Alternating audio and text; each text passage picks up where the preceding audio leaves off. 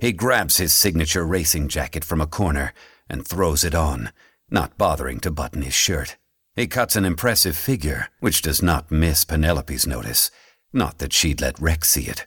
The two step out, down the hallway, and into the laboratory. Various Bunsen burners and beakers adorn lab tables, chemicals bubbling and steaming in various vile concoctions. Dr. Jacqueline Hyde starts, turning from a table and dropping a particularly nasty looking persuasion tool. Your stooge is out cold, Doc. Me and Dollface are walking out of here. I'm afraid I cannot allow that. If you want to leave here, you'll have to go through me. Then we got a problem. What do you mean? What problem? I don't hit dames.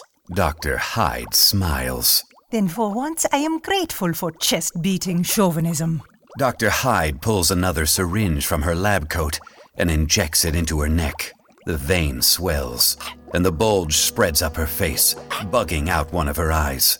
Dr. Hyde's muscles ripple and grow, shredding her lab coat.